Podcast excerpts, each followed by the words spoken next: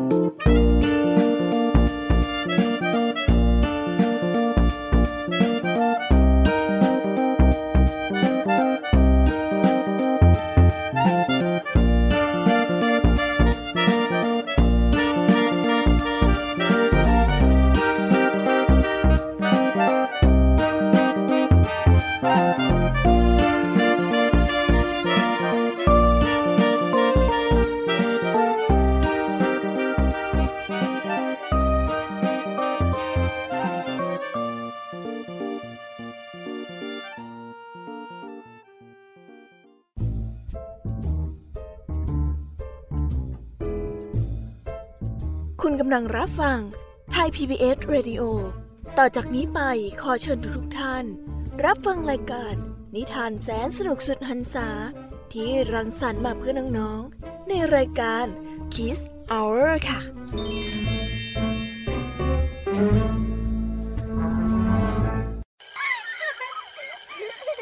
โรงเรียนเลิกแล้วกลับบ้านพร้อมกับรายการ Kids Hours โดยวัญญาชยโย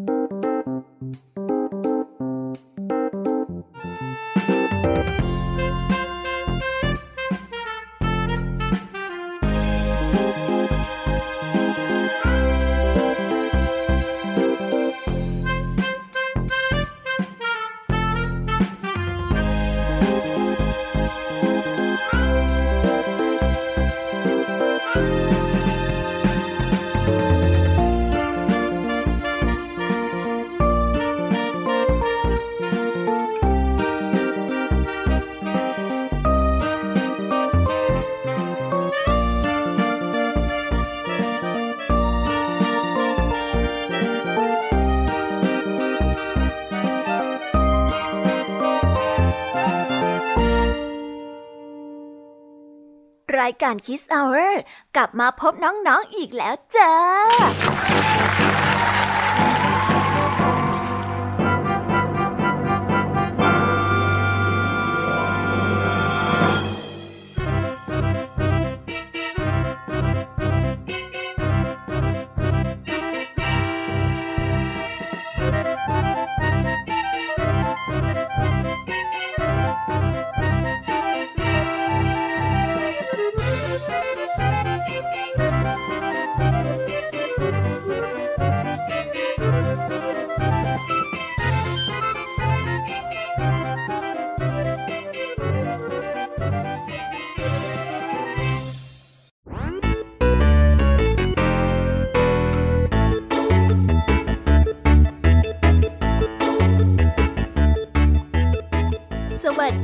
องๆที่น่ารักชาวรายการคิสเอาเรทุกๆ คนนะคะ วันนี้พี่แยมมี่กับพองเพื่อนก็ได้นำนิทานสนุกๆมาเล่าให้กับน้องๆได้ฟัง เพื่อเปิดจินตนาการและตะลุยไปกับโลกแห่งนิทานกันอย่างสนุกสนานนั่นเอง น้องๆคงอยากจะรู้กันแล้วใช่ไหมล่ะคะว่านิทานที่พวกพี่ไปเตรียมมานั้นเนี่ยจะมีนิทานเรื่องอะไรกันบ้าง งั้นเดี๋ยวพี่แอมมี่จะบอกกันเกริ่นไว้ พอให้เรียงน้ำย่อยกันไว้ก่อนนะ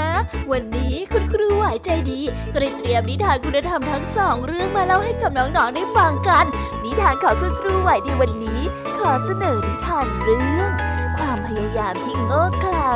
และต่อกันด้วยเรื่องจำปาสี่ต้นส่วนเรื่องราวจะเป็นยังไงนั้น เราก็ต้องไปรอติดตามพร้อมๆกันในช่วงของคุณครูไหวกันเด้อค่ะ ส่วนวันนี้ค่ะพี่ยามีก็ไม่ยอมน้อยหน้าคุณครูไหว ได้จัดเตรียมนิทานทั้งสามเรื่องสามรสมาฝากกัน ในนิทานเรื่องแรกของพี่ยามีนี้ มีชื่อเรื่องว่า นกกระยางกินปลาต่อกันด้วยเรื่อง สิ่งเติมเต็ม และปิดท้ายด้วยเรื่อง แสงสว่างจากหินห้อยส่วนเรื่องราวจะเป็นอย่างไรจะสนุกสนานแค่ไหน เราก็ต้องไปรอรับฟังกันในช่วงของพี่ยามีเล่าให้ฟังกันนะคะ ส่วนนิทานสุภาษิตในวันนี้ค่ะ ลุงทองดีกับเจ้าจอยก็ได้จัดเตรียมนิทานสุภาษิตมาฝากพวกเรากันอีกเช่นเคย ซึ่งในวันนี้นะคะมากันในสำนวนที่ว่าขมเขาเขาขืนให้กินหญ้า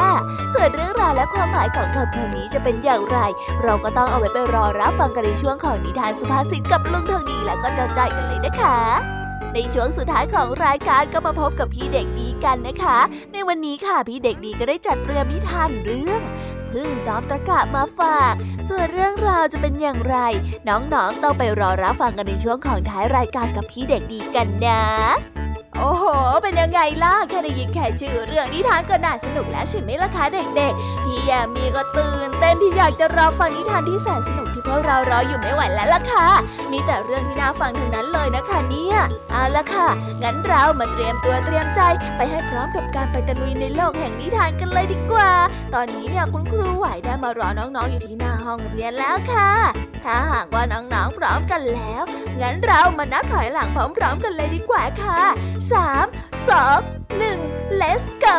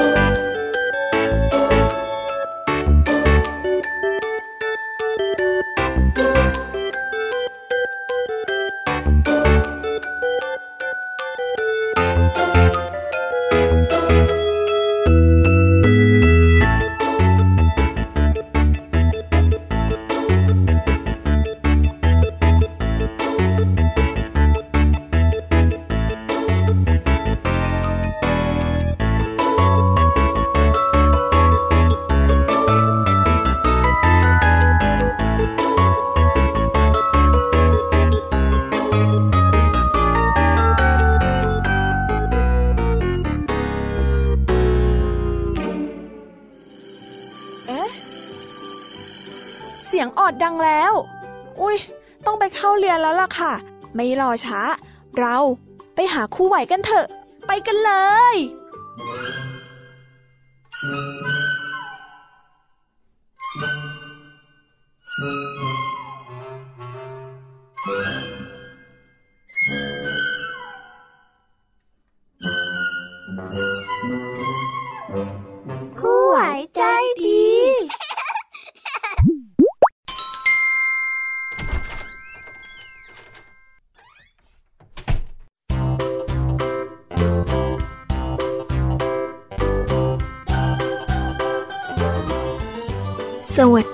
เด็กๆ กลับมาพบกับคุณครูไหวกันอีกแล้วนะคะ วันนี้ครูไหวมีนิทานมาเล่าให้ฟังสองเรื่อง ซึ่งนิทานเรื่องแรกของคุณครูไหวนั่นก็คือนิทานเรื่อง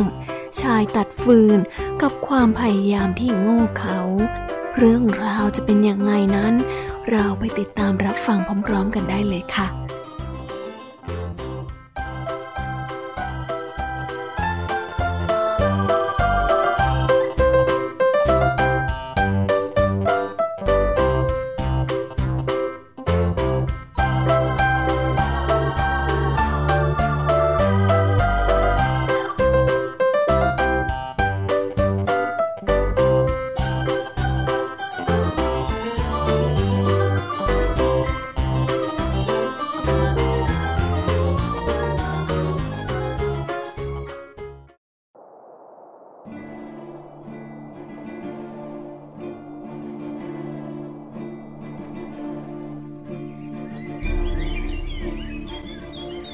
กันละครั้งหนึ่งนานมาแล้ว ในหมู่บ้านที่แสนห่างไกลหมู่บ้านหนึ่ง มีชายตัดฟืนคนหนึ่ง อาศัยอยู่ในบ้านหลังเล็กๆ บนเนินเขา ทุกวันชายตัดฟืนจะเข้ามาที่ป่า เพื่อไปตัดไม้ฟืนมาขายให้คนในหมู่บ้าน วันหนึ่ง ขณะที่เขากำลังขายฟืนให้แม่ค้าภายในตลาด ก็ได้บังเอิญได้ยินนักท่องเที่ยวที่เดินผ่านมา ถึงบ่อน้ำพุสมปรารถนาขึ้น บ่อน้ำพุนี้เป็นบ่อน้ำศักดิ์สิทธิ์ หากใครได้ดื่มกินก็จะสมความปรารถนา และความปรารถนานั้นก็จะกลายเป็นจริง หากอยากได้ทอง หลังจากดื่มน้ำพุไปแล้ว แล้วก็กลับบ้านก็จะมีทองกองไว้จนท่วมตัว หากอยากได้เงินก็จะมีเงินมากมาย กองจนท่วมพื้นบ้าน แต่ทางไปบ่อน้ำพุนั้นไม่ใช่เรื่องง่าย ต้องเข้าไปในป่า ปีนขึ้นไปบนเขาหลายสิบลูก ผ่านแม่น้ำเชี่ยวกลาดหลายสาย ซ้ำระหว่างทางยังเต็มไปด้วยอันตรายจากสัตว์ป่ามากมาย ต้องใช้ความพยายามและความอดทนมุมานะเป็นอย่างมาก จึงจะไปถึงจุดหมายได้ ชายตัดฟืนฟังแล้วก็รู้สึกสนใจ เย็นนั้นพอกลับไปถึงบ้านก็ได้เตรียมข้าวของสำหรับการเดินทางตามหาบ่อน้ำพุในทันทีพอรุ่งเช้าก็ได้ออกเดินทางด้วยความมุ่งมั่น และความหวังที่จะดื่มน้ำพุ แล้วขอให้ตนกลายเป็นเศรษฐี จะได้ไม่ต้องมาลำบากตัดฟืนไปขายที่ตลาดอีกต่อไป ปกติแล้ว ชายตัดฟืนจะมีรูปร่างที่สูง และก็เต็มไปด้วยกำลังวังชาที่เกิดจากการแบกฟืนไปขาย รวมถึงความมุมานะ ถึงแม้ว่าจะเจอปัญหา หรือว่าอุปสรรคใด ๆ ก็ใช้ความพยายามและความอดทนผ่านไปได้จนกระทั่งถึงบ่อน้ำพุในที่สุด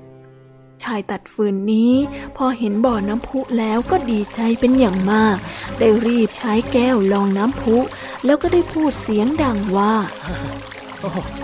ข้าขอให้ตนเอง ร่ำรวยเงินทอง มีเงินเกลื่อนบ้าน มีทองสูงท่วมหัวด้วยเถิด โอ้โหข้าจะรวยกันแล้ว ขอถักอึกหนึ่งเถอะจากนั้นก็ดื่มน้ำพุลงไป ชายตัดฟืน เดินทางกลับบ้านด้วยความกระยิมยิมย่อง พลางคิดในใจว่า ต่อไปตนจะสบายแล้ว เพราะร่ำรวยมีเงินทองกิน เหลือกินเหลือใช้ ไม่ต้องทำงานหนักอีกต่อไป แต่เมื่อกลับมาถึงบ้านของตน กลับไม่พบเงินมากมายตามที่หวัง มีเพียงโต๊ะและเตียงนอนเก่าๆของเขาเท่านั้นชายตัดฟืนจึงได้รู้ว่า ไม่มีบ่อน้ำพรุศักดิ์สิทธิ์อะไรทั้งนั้น เขาโง่เขลาเบาปัญญาไปเองแท้ๆนิทานเรื่องนี้ก็ได้สอนให้เรารู้ว่า ความพยายาม มุมานะ หากใช้ไปในทางที่ถูกต้อง ก็ย่อมจะเกิดผลประโยชน์ที่มากมาย แต่หากใช้ในการทำเรื่องที่ไร้สาระ สุดท้ายแล้วก็จะกลายเป็นเรื่องที่เปล่าประโยชน์เท่านั้น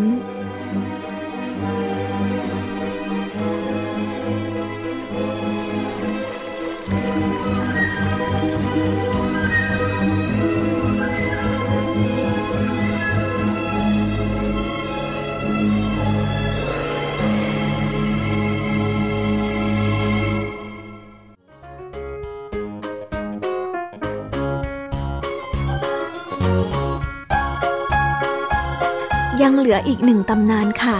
ตอนนี้มารอน้องๆอยู่แล้ว งั้นเราไปต่อกันในนิทานเรื่องที่สองกันเลยนะคะ ในนิทานเรื่องที่สองนี้ มีชื่อเรื่องว่าจำปาสี่ต้น เรื่องราวจะเป็นยังไงไปฟังกันค่ะ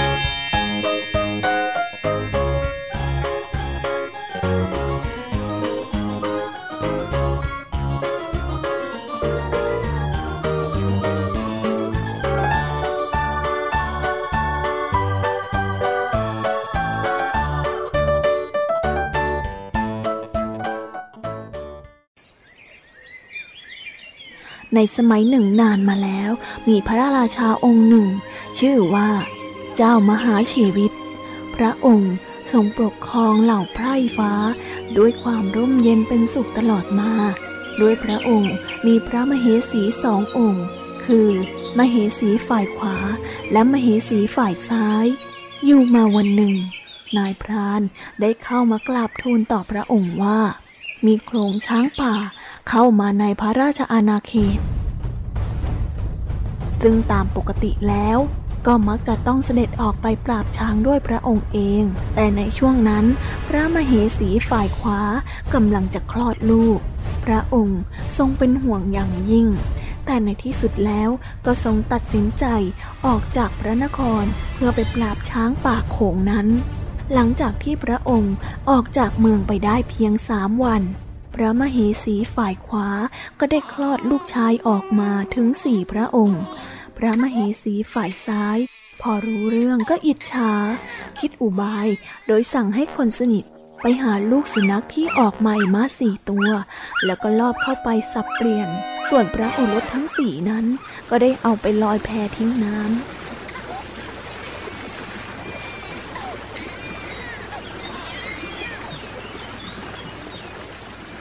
เมื่อเจ้ามหาชีวิตกลับมาอย่างพระนคร ก็ได้รู้เรื่อง ได้สอบสวนเรื่องราวอย่างถี่ถ้วน จึงได้ขับไล่พระมเหสีฝ่ายขวาให้ออกไปจากพระนคร เพราะถือว่าเป็นตัวซวยของบ้านเมือง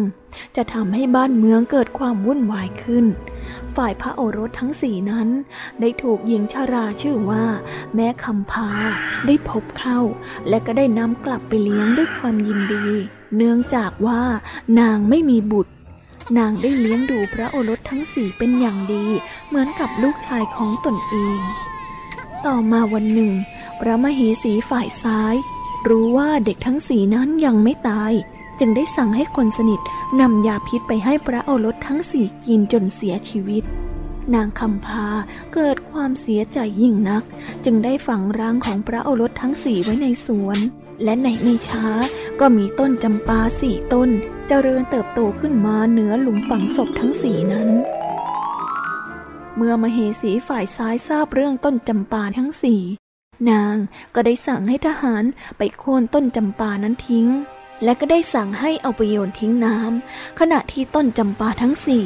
ลอยไปตามน้ำพักพิสุลูกหนึ่งได้เดินผ่านมาพบ และได้เห็นว่า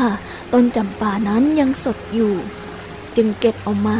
แล้วก็เอาขึ้นมาจากน้ำแต่เมื่อเด็ดดอกจำปาออกมาจากกิ่ง แทนที่จะมีน้ำหรือว่ายางไหลออกมา กลับกลายเป็นเลือดสดๆไหลรินออกจากก้าน พระภิกษุรูปนี้จึงได้ไปหาพระฤาษีและได้เล่าเรื่องนี้ให้ฟัง พระฤาษีก็รู้เรื่องราวมาโดยตลอด จึงได้ทำน้ำมนต์ไปรดต้นจำปาทั้งสี่นั้น ต้นจำปาจึงกลายเป็นชายหนุ่มรูปงาม แล้วฤาษีก็สั่งสอนศิลปะวิทยาการต่างๆให้ เมื่อทั้งสี่เล่าเรียนวิชาสำเร็จก็ได้ไปกราบลาพระฤาษีแล้วก็ได้ออกเดินทางไปหาพระบิดา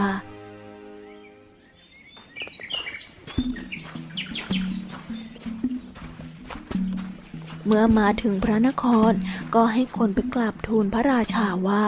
โอรสทั้งสี่ของพระองค์กลับมาแล้ว พระราชากริ้วมาก เพราะยังส่งเข้าพระทัยผิดว่า พระมเหสีฝ่ายขวาประสูติออกมาเป็นสุนัข จึงได้มีรับสั่งให้ทหาร ออกไปจับตัวมา แต่ไม่มีทหารคนไหน สู้กับพระโอรสได้ทหารจึงเข้าไปกราบทูลพระราชา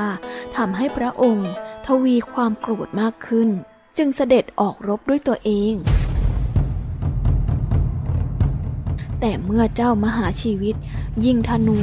ลูกธนูที่ยิงไปนั้น กลับกลายเป็นขนมไปสิ้น ครันชายทั้งสี่ยิงธนู ลูกธนูนั้นกลับกลายเป็นดอกไม้ พระราชาเห็นดังนั้น ทรงแน่พระทัยว่าชายหนุ่มทั้งสี่นั้นเป็นพระโอรสของพระองค์เป็นแน่ เทพยดาจึงได้โดลบันดาลให้เกิดเหตุการณ์ประหลาดเช่นนี้ เมื่อสอบถามเรื่องราวทั้งหมดแล้ว ก็ให้คนไปรับพระมเหสีฝ่ายขวากับเข้าวัง ส่วนมเหสีฝ่ายซ้ายก็ได้ถูกขับไล่ออกจากพระนคร ตั้งแต่นั้นมาทั้งหมดก็ได้อยู่ร่วมกันด้วยความสุข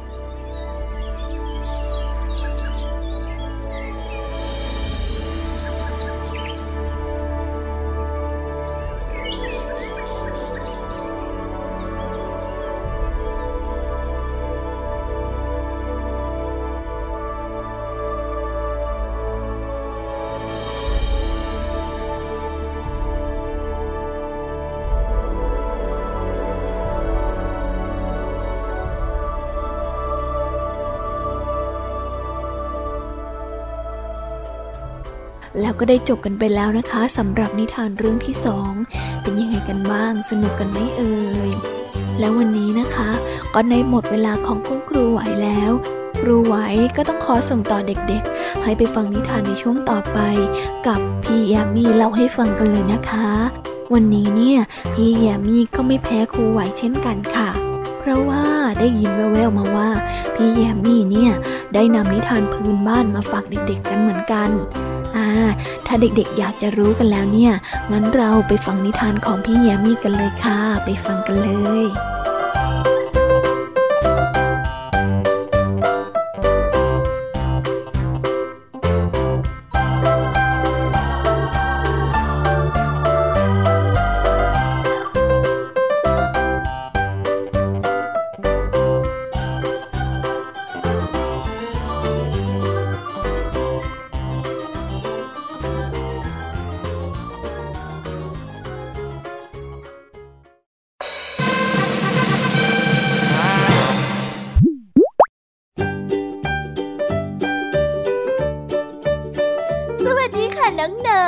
ตีกันอีกรอบ กลับมาพบกับพี่ยามีในช่วงพี่ยามีเล่าให้ฟังกันอีกแล้วค่ะ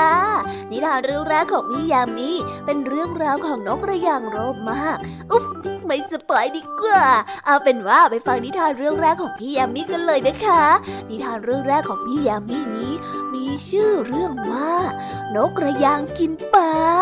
ส่วนเรื่องราวจะเป็นยังไงนั้น เราไปรับฟังพร้อม ๆ กันได้เลยค่ะ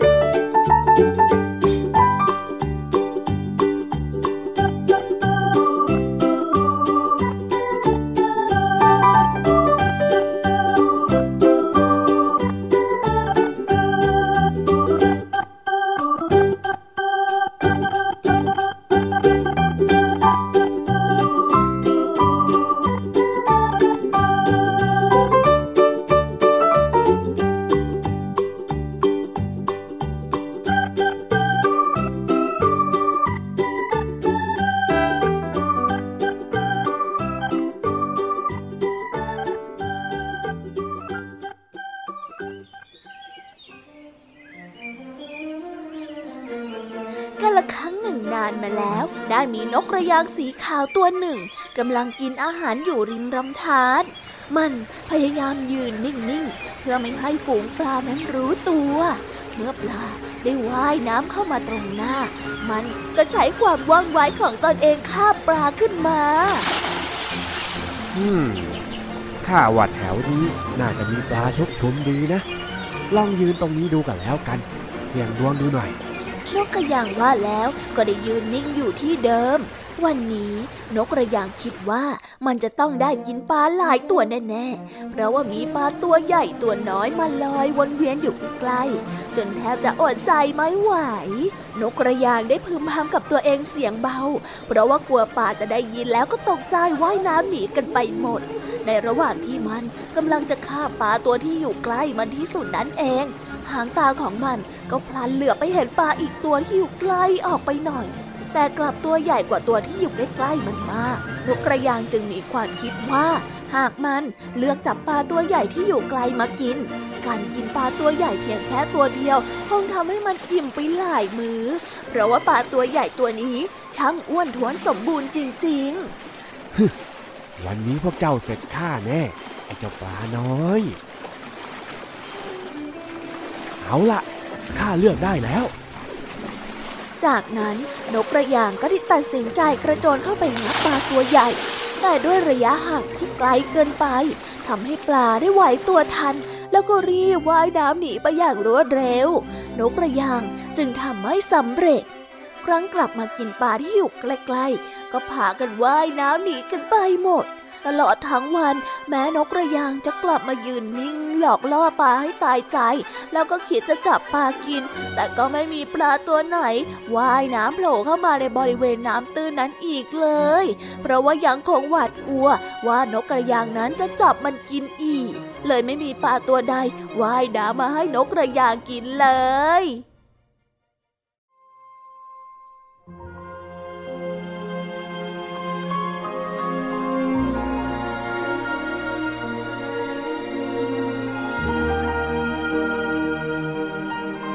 ทานเรื่องนี้ก็ได้สอนให้เรารู้ว่า การโลภมาก อยากจะได้จนเกินความพอดีผลสุดท้ายแล้วก็อาจจะไม่มีอะไรได้ติดไม้ติดมือกลับมาเลย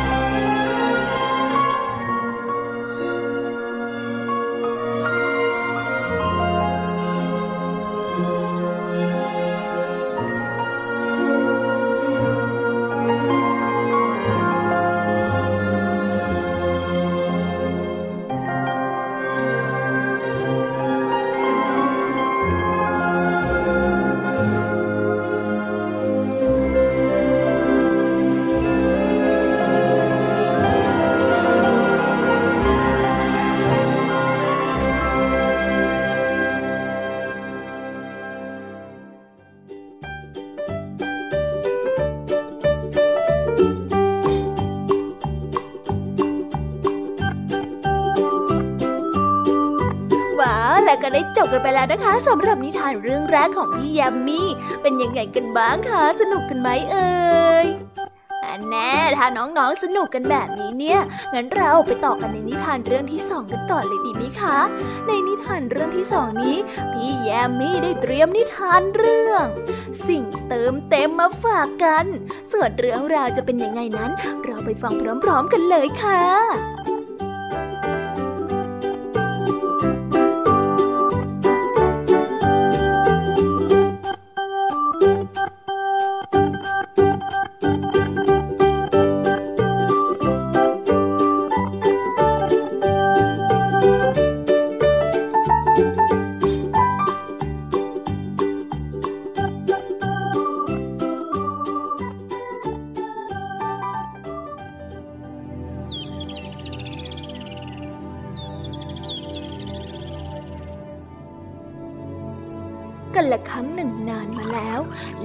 ว่าเจ้าของบ้านคนหนึ่ง เป็นบุคคลที่น่าเคารพยกย่อง เขา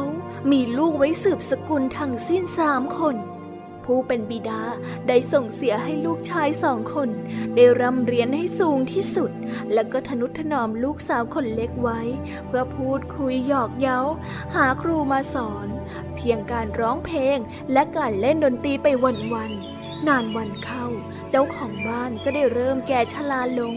และก็ได้ผจญกับโรคภัย จนใกล้วาระสุดท้ายของชีวิตชายชราคิดหาหนทางคัดเลือกเจ้าของคฤหาสน์คนต่อไป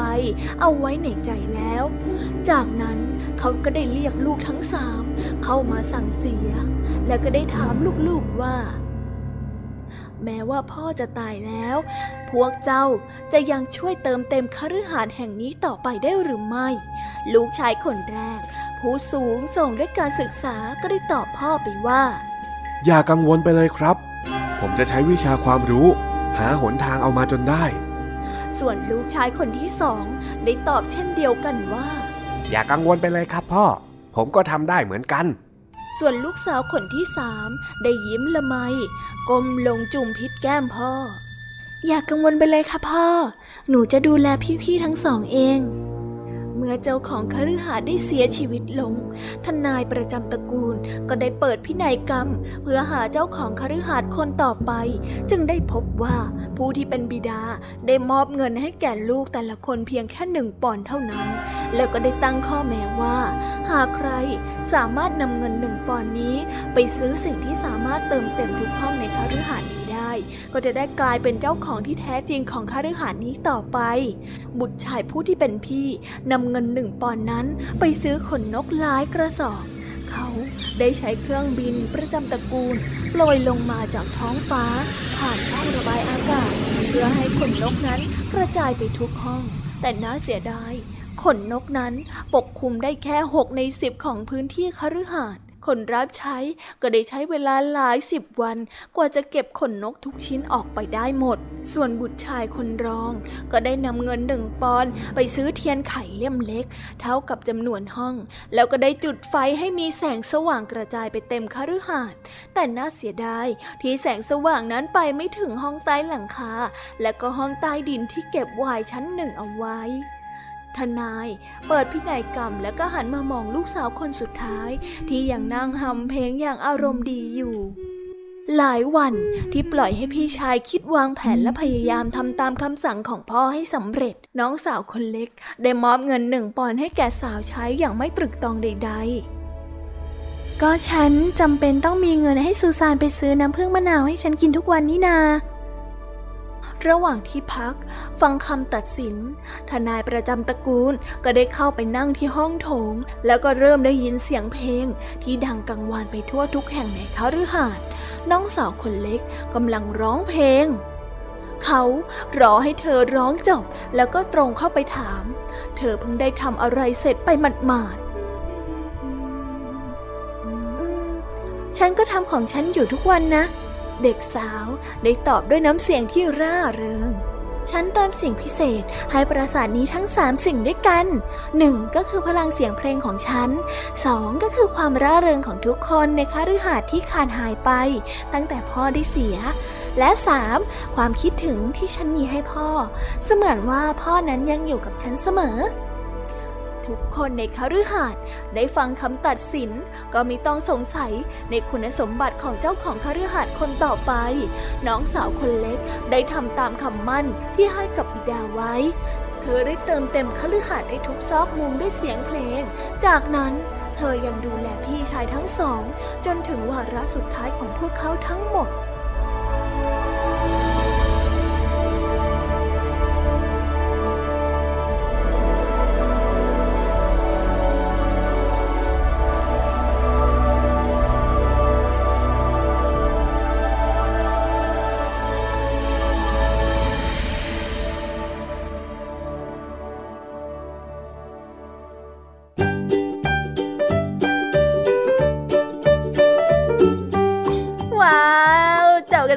นะคะสำหรับนิทานในเรื่องที่สองของพี่ยามีเป็นยังไงกันบ้างล่ะคะน้องๆ สนุกจุใจกันแล้วหรือยังเอ่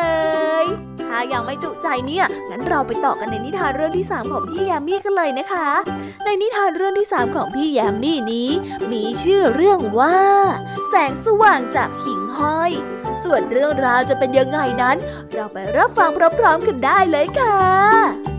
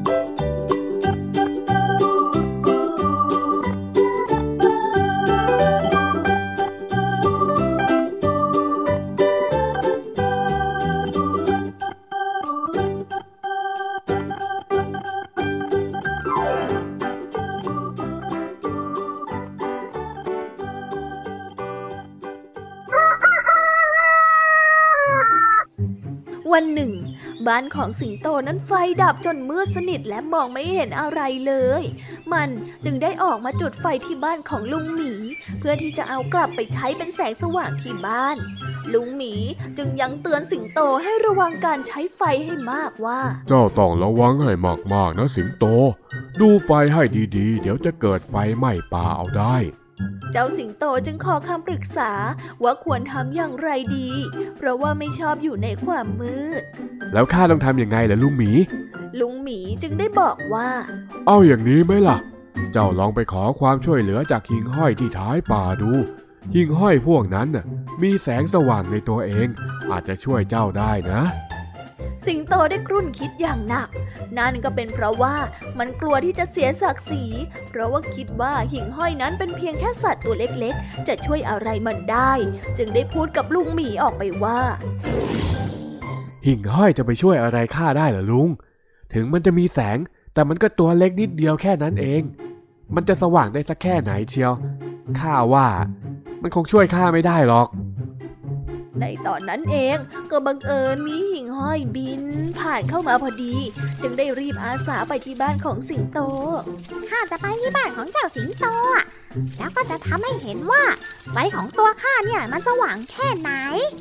หิ่งห้อยก็ได้พูดขึ้น เพราะมันนั้นอยากจะแสดงให้สิงโตเห็นว่า ถึงแม้มันจะตัวเล็กกระจิตริด แต่ในแสงสว่างในตัวมันนั้น ยังมีประโยชน์มากกว่าในช่วงเวลาที่คับขันเช่นนี้ สิงโตจึงได้ตอบตกลง และทั้งสองก็พากันกลับไปที่บ้านของสิงโต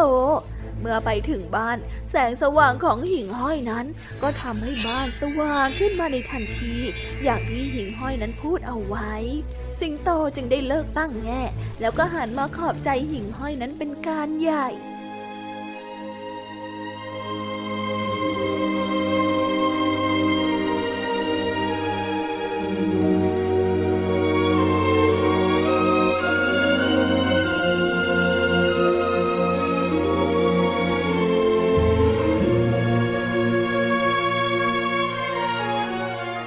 เรื่องนี้ก็ได้สอนให้เรารู้ว่า อย่าดูถูกในสิ่งที่ดูไร้ค่า เพราะในบางครั้ง สิ่งนั้นอาจจะเป็นสิ่งที่ดีที่สุดและมีคุณค่ามากที่สุดก็ได้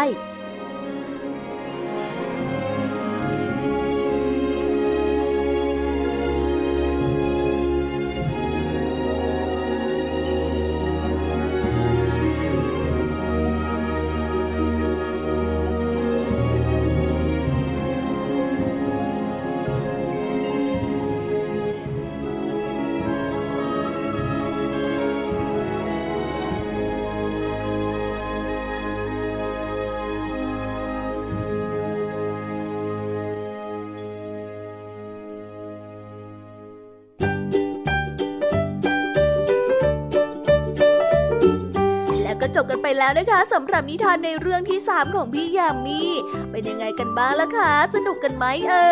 ยและสำหรับวันนี้ก็หมดเวลาของพี่ยามีกันลงไปแล้วอะคงต้องส่งต่อน้องๆ ให้ไปสู่ในช่วงของนิทานสุภาษิตกันเลยนะคะ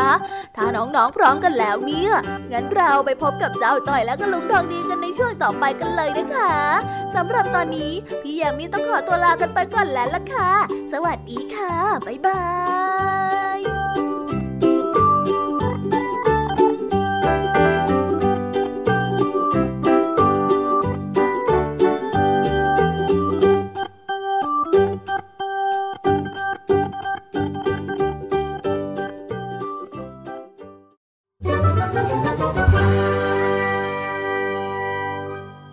นิทานสุภาษิต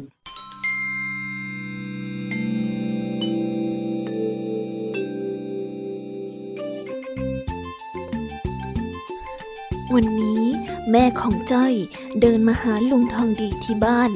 แล้วก็มาเล่าอะไรบางอย่างให้ลุงทองดีฟัง หลังจากที่คุยกันเสร็จสับลุงทองดีจึงเดินไปที่บ้านของเจ้าจ้อย ว่ายังไงไอ้หลานตัวแสบ ได้ข่าวว่างอแงหรือยังไงล่ะเองนะฮะไม่รู้ไม่ชี้ ใครจะมาพูดอะไรจ้อยก็ไม่ฟังทั้งนั้นแหละ แม้แต่กับข้าเองก็จะไม่คุยหรือ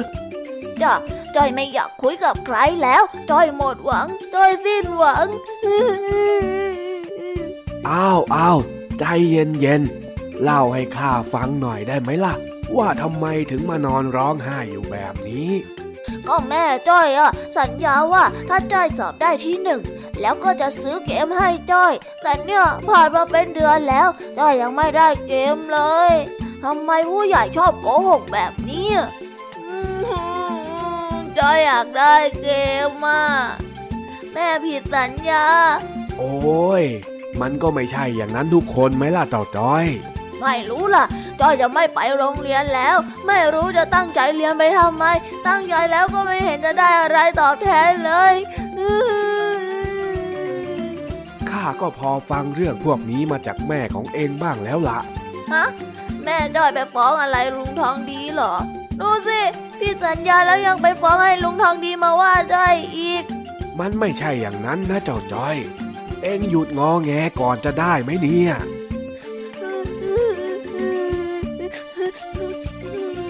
อะงั้นวันนี้เองมากับข้า ไม่ต้องไปโรงเรียนสักวัน เดี๋ยวข้าจะพาไปดูอะไร แล้วเรามายื่นหมูยื่นแมวกัน ถ้าหากว่าถึงตอนเย็น แล้วเองยังอยากจะได้เกมอยู่ละก็ เดี๋ยวข้าจะเป็นคนพาเองไปซื้อกับตัวข้าเลยแต่จ้อยไม่มีหมูไปแลกกับลุงทองดีหรอกนะจ๊ะเฮ้ยมันไม่ได้หมายความแบบนั้น ที่ข้าพูดนะ่ะมันเป็นสำนวนไทย เอาเป็นว่า เอ็งไปแต่งตัวแล้วมากับข้า เดี๋ยวระหว่างทางข้าจะเล่าให้เอ็งฟังอีกทีก็แล้วกัน ว่าแล้วลุงทองดีก็พาจ้อยไปเดินไต่คันนาฝ่าทุ่งข้าวไปไกลลิบ ในระหว่างทางจ้อยก็เลยถามลุงทองดีขึ้นมาว่า ลุงทองดี ลุงยังไม่ได้เล่าเลยนะจ๊ะว่ายื่นหมูยื่นแมวคืออะไรอะ อ๋อ คำว่ายื่นหมูยื่นแมว ก็คือการตกลงว่าจะแลกเปลี่ยนอย่างเท่าเทียม แล้วรับของที่สัญญากันไว้ให้ตรงเวลายังไงล่ะเจ้าจ้อย อ๋อ ถ้าอย่างนั้น วันนี้จ้อยก็จะได้เกม โดยที่ไม่ต้องเสียหมูเลยนะเหรอจ๊ะ เย้เออทำเป็นดีใจไปนะเองอะลุงทองดี พาเจ้าจ้อยมาหยุดอยู่ที่ใต้ร่มไม้แห่งหนึ่ง ซึ่งก็คือต้นไม้แถวแถวๆนาของแม่เจ้าจ้อยนั่นเอง จากนั้นลุงทองดีจึงนั่งคุยกับเจ้าจ้อยอยู่ใต้ร่มไม้นั้น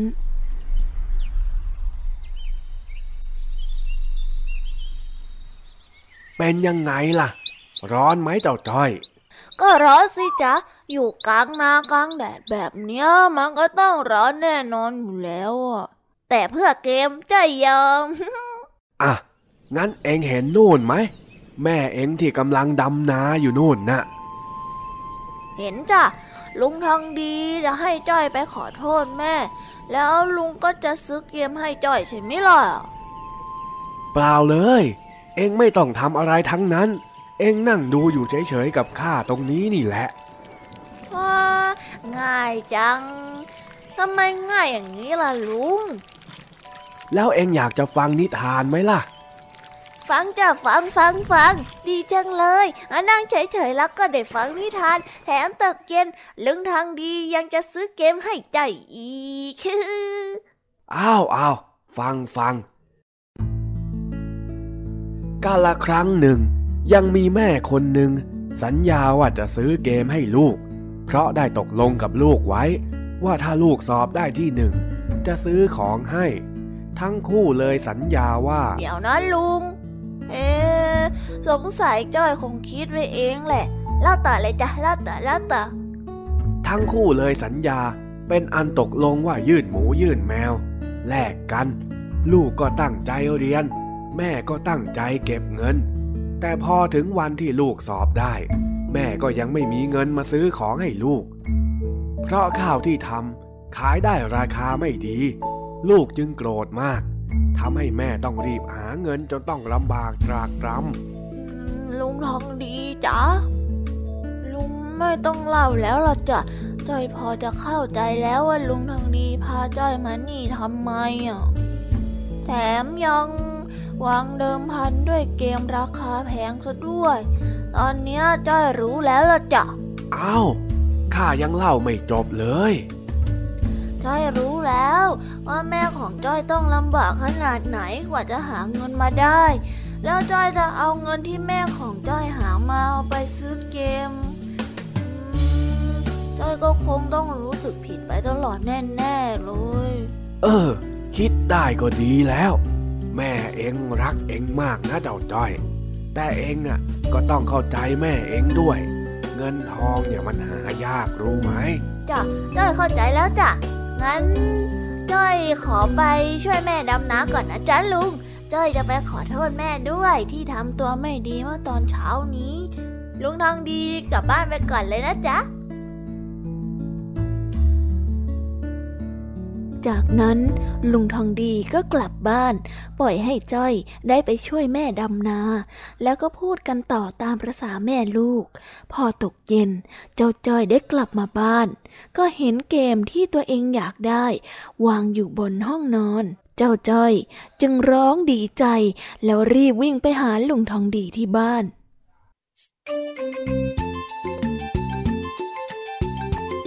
ลุงทองดี ลุงทองดีลุงทองดีซื้อเกมให้จ้อยเหรอ ก็ใช่นะสิอ้าวแต่จ้อยก็ไม่ได้ยื่นหมูยื่นแมวนะ จ้อยไม่ได้บอกว่าอยากได้ด้วย เอ็งเอาไปเถอะ ถือว่าเป็นของขวัญจากข้าก็แล้วกัน ให้ในโอกาสที่เรียนเก่ง แล้วก็เป็นเด็กดีด้วย เย้ดี ใจจัง งั้นเถอะนะจ้อยจะตั้งใจเรียนให้มากๆ แล้วก็มาขอให้ลุงทางดียื่นหมูยื่นแมวกับจ้อยอีกดีกว่าจ้อยนะ อยากได้รถบังคับ อยากได้หุ่นยนต์ อยากได้ของอยากได้อยากได้อยากได้นี่นี่ได้ทีละเอาใหญ่เลยนะเอ็งน่ะสลดได้ไม่ถึงวันตกเย็นมาก็กวนประสาทเหมือนเดิมแหมน้องทางดีก็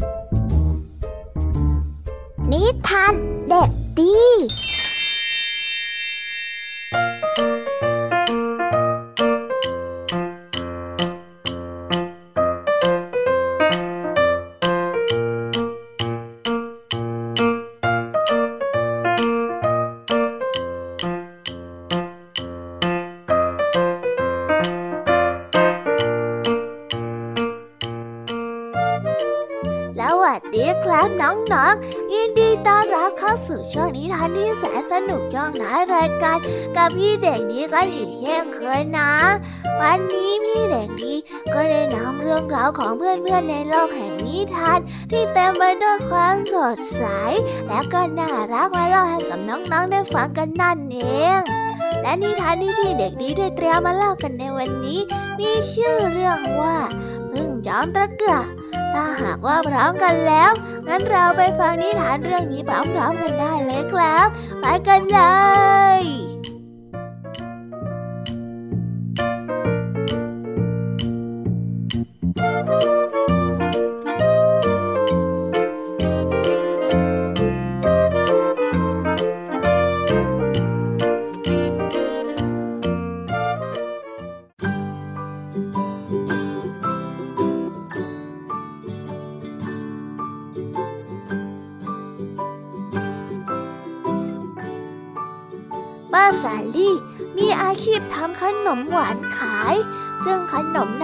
ชนิดของป้าสาลี่ นอกจากจะเป็นที่ชื่นชอบของลูกค้าแล้ว ยังเป็นที่โปรดปรานของบรรดาพื่อนอีกด้วย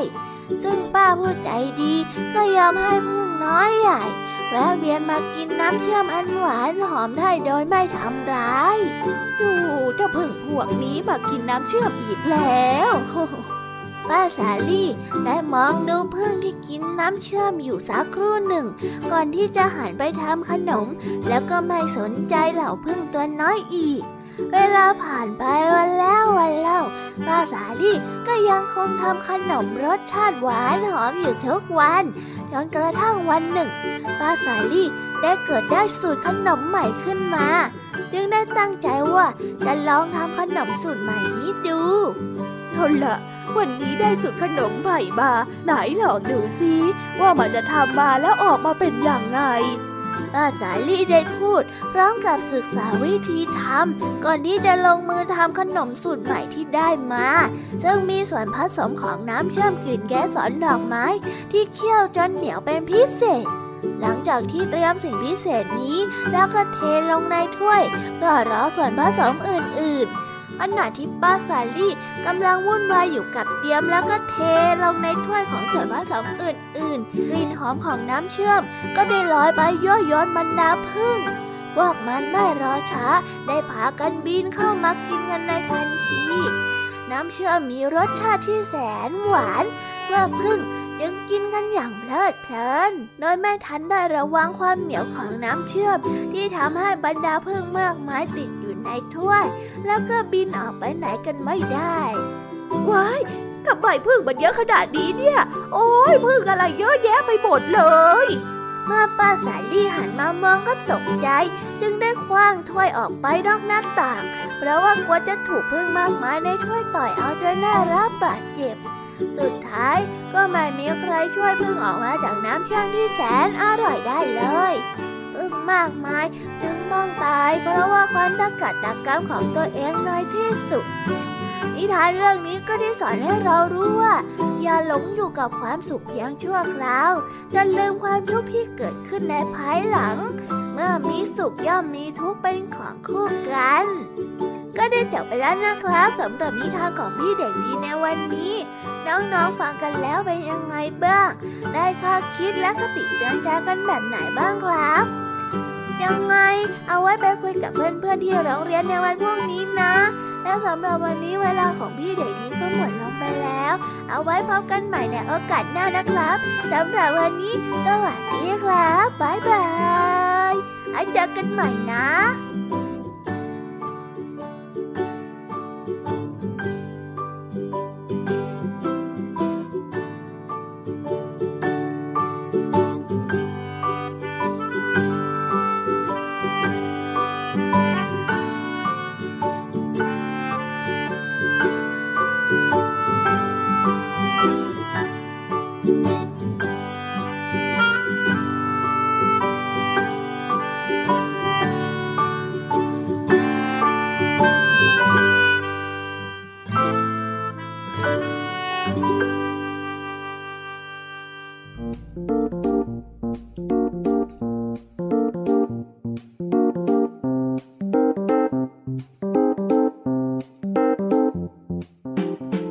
กันบ้างคะน้องๆสำหรับนิทานหลากหลายเรื่องราวที่ได้รับฟังกันไปในวันนี้ สนุกกันไหมเอ่ย หลากหลายเรื่องราวที่ได้นำมาเนี่ย บางเรื่องก็มีข้อคิดสะกิดใจ บางเรื่องก็ให้ความสนุกสนานและก็เพลิดเพลิน แล้วแต่ว่าน้องๆ จะฟังแล้วเห็นความสนุกในแง่มุมไหน ส่วนพี่แยมมี่แล้วก็พ่องเพื่อนเนี่ย ก็มีหน้าที่ในการนำนิทานมาส่งตรงถึงน้องๆ เท่านั้นเองละค่ะ และวันนี้นะคะ เราก็ได้ฟังนิทานกันมาจนถึงเวลาที่กำลังจะหมดลงอีกแล้วค่ะ ใครที่ฟังไม่ทัน หรือว่าฟังไม่ครบเนี่ย ก็สามารถไปย้อนฟังกันได้ที่เว็บไซต์ไทย PBS Radio นะคะ หรือแอปพลิเคชันไทย PBS Radio ได้นะ ถึงเวลาต้องกล่าวคำลาแล้วอะพี่ยามีต้องคิดถึงน้องๆอีกแน่เลย แต่ไม่ต้องห่วงนะคะน้องๆ พี่ยามีขอสัญญาว่า เราจะกลับมาพบกันใหม่ พร้อมกับนิทานที่แสนสนุกแบบนี้กันอีกแน่นอนค่ะ น้องๆอย่าลืมนำข้อคิดดีๆ ที่ได้จากการรับฟังนิทานแสนสนุกของครูไหว พี่ยามีลุงทองดี และนิทานจากพี่เด็กดีในวันนี้ไปใช้กันด้วยนะคะเด็กๆ เอาไว้พบกันใหม่ในวันพรุ่งนี้นะสำหรับวันนี้พี่ยามีและรายการ Kiss Hour ก็ต้องขอตัวลากันไปก่อนแล้วล่ะค่ะค่ะ สวัสดีค่ะ บ๊ายบาย